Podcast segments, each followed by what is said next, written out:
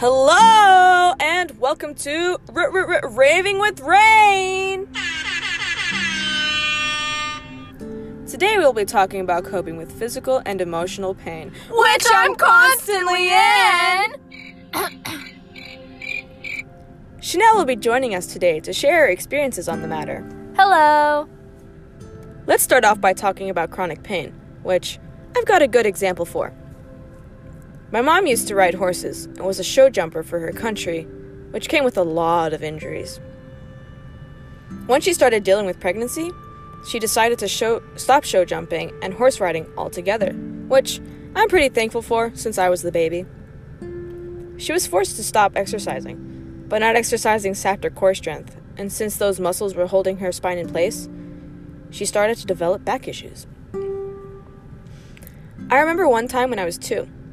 She was going to pick me up and swim me onto her hip, like always, and her back injury got worse. She also had to take pain medication for her back for an unhealthy length of time, which gave her an ulcer on top of everything else she was already dealing with. Thankfully, she's gotten surgery for her back, but the surgery had her on bed rest for quite a while since she couldn't walk during the time. But thanks to some physio and stretching, she still has her flexibility and freedom of movement. Now, instead of pain medication, she uses stretching, exercise, relaxation, and meditation. And recently, she's even gotten into CBD lotion. I've heard of that, and honestly, it's grown quite popular for pain relief. And my mom actually uses CBD lotion as well. Actually, speaking of your mom, I know that she had a bit of chronic pain as well. Would you mind sharing that? Yeah. So, when I was around six years old, my mother got into a car accident that caused her to dislocate and fracture her knee.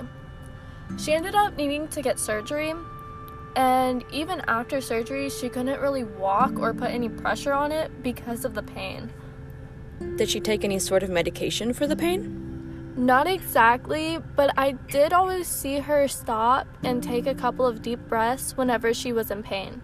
It helped her remain calm and composed.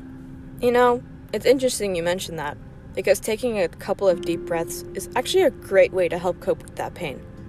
Did she do any stretches or meditation?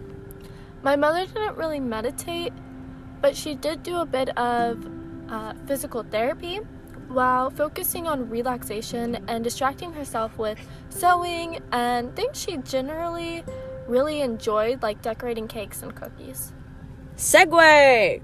But for real, while we're talking about using distractions to cope with physical pain, let's get into emotional pain because, from what I know, the distractions are a big help there as well. Okay, so I remember when I was seven. I had to move to Texas and I was pretty sad because I was leaving behind my grandparents and my cousins.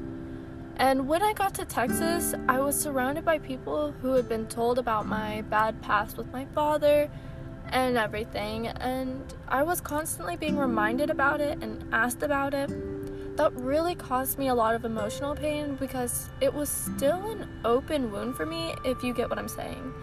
Um, it took me a while to learn how to handle my emotions, and the first way I handled them was just giving off a lot of anger towards my parents and my sister.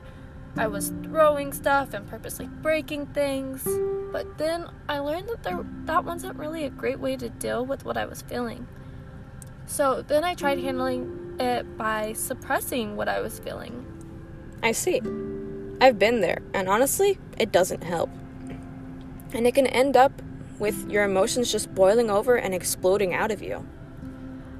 Exactly, and that's why I think the best way to handle it was really just talking it out or writing down what I was feeling and learning to voice my opinion on what I was and what I was not comfortable with. I agree with that. And to add on to what you said, another way that I've found to help with emotional pain is exercise. Because honestly, at the beginning of this whole COVID pandemic, I started to feel really down. But I read somewhere that exercise can help increase serotonin levels. So, I started off with some yoga and a bit of running, and I can honestly say it helped a lot. Kind of like doing something distracting, right? It gives you something positive to focus on. Exactly. And it doesn't even have to be actual exercise. Any sort of physical activity that you enjoy can help, like sports or swimming or even skating. What about people who have to deal with both emotional and physical pain, though? Those go hand in hand pretty often. True. And actually, fun fact emotional and physical pain is linked to the same areas of the brain. Looks like we're running out of time. But before I go, let's recap what we went over today. Use your distractions. Remember to exercise. And don't forget that it's okay to relax. Thank you again for joining to talk to, with us today, Chanel. No problem. Thank you for having me. I really enjoyed being on your show today. This has been today's episode of Raving with Rain. Peace out.